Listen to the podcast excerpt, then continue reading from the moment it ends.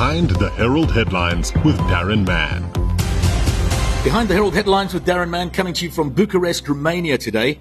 We will, in fact, be out on location for the next few weeks as we assist with and document the mission by Warriors of Wildlife to rescue and repatriate nine lions caught up in the human conflict in Ukraine. They're never asked to be put in that position. They're vulnerable, they're innocent, and they're there because human beings put them there. So it's up to human beings to get them out. Lionel DeLange is the founder owner of Warriors of Wildlife. He has so far already rescued more than 20 big cats from Ukraine. Lionel, thanks again. You've done this kind of mission before, but that wasn't with bombs and missiles flying quite as perilously close as they are now. No, it's going to be very interesting. Um, we don't know what to expect. I've just literally three minutes ago messaged the guy from the zoo where we're going to be picking up the animals just to check what's going on, and he said today it's been a bit quiet. Um, but the closest that the missiles have got um, were around three kilometers a day or so ago.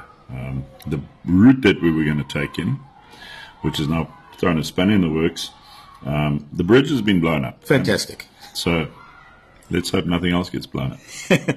Absolutely right. For listeners who haven't quite followed the story as closely as others, could you sketch a rough plan? We're in Bucharest in Romania at the moment. The rough plan as you have it. Obviously, it's subject to change on a daily basis.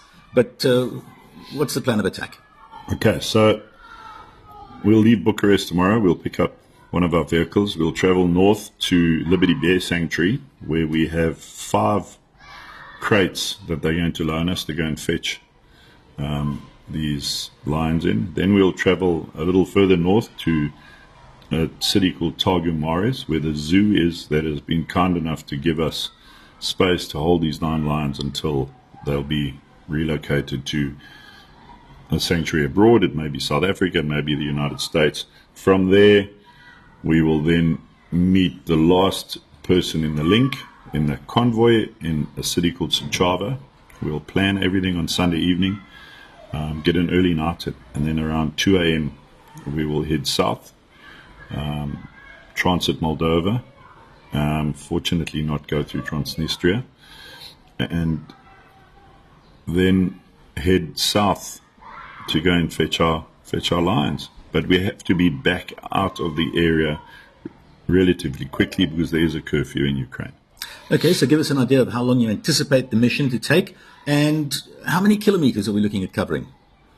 Okay, kilometers I haven't measured it because the route's changed a few times. Ah. Um, I think from the time we leave Suceava to get to where we're going is going to be a good eight hours drive.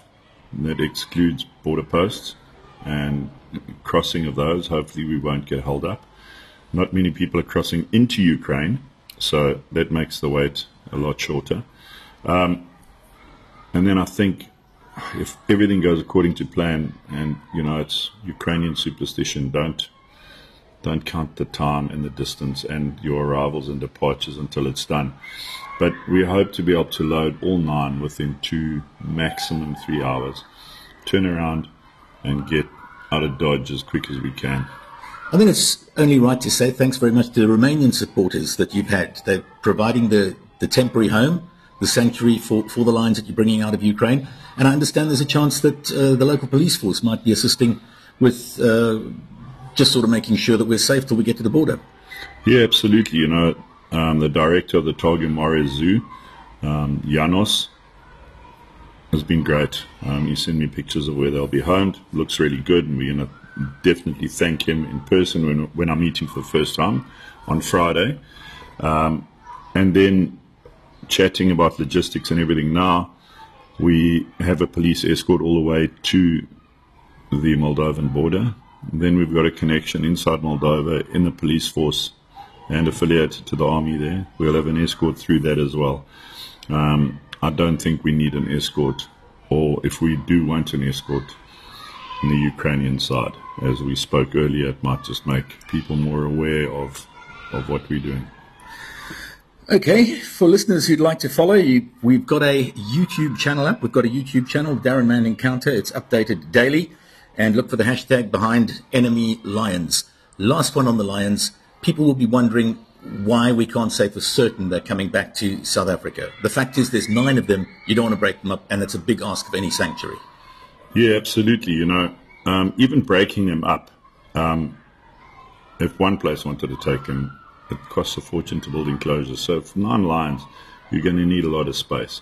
It's going to be costly to, to set it up. And then also to feed nine cats, mm. going to cost you big, big money if you're not getting that donated. So we're looking at various sanctuaries. We don't want to split them up. We do, however, there is a plan of how we could split them up because of the dynamics of the pride and the, the younger males and are starting to grow up. There is going to be a problem a little bit later on. So we could now possibly split them along those lines. Um, but hopefully, whatever facility takes him takes all nine, and they'll keep an eye on that and do the necessary when the time comes. Well, thanks very much. We'll keep on tracking the movements and uh, giving our listeners an idea of how the mission progresses. Thank you, Lionel, and the team from Warriors of Wildlife. That's today's copy of Behind the Herald Headlines with yours truly, Darren Mann. That was today's edition of Behind the Herald Headlines with Darren Mann.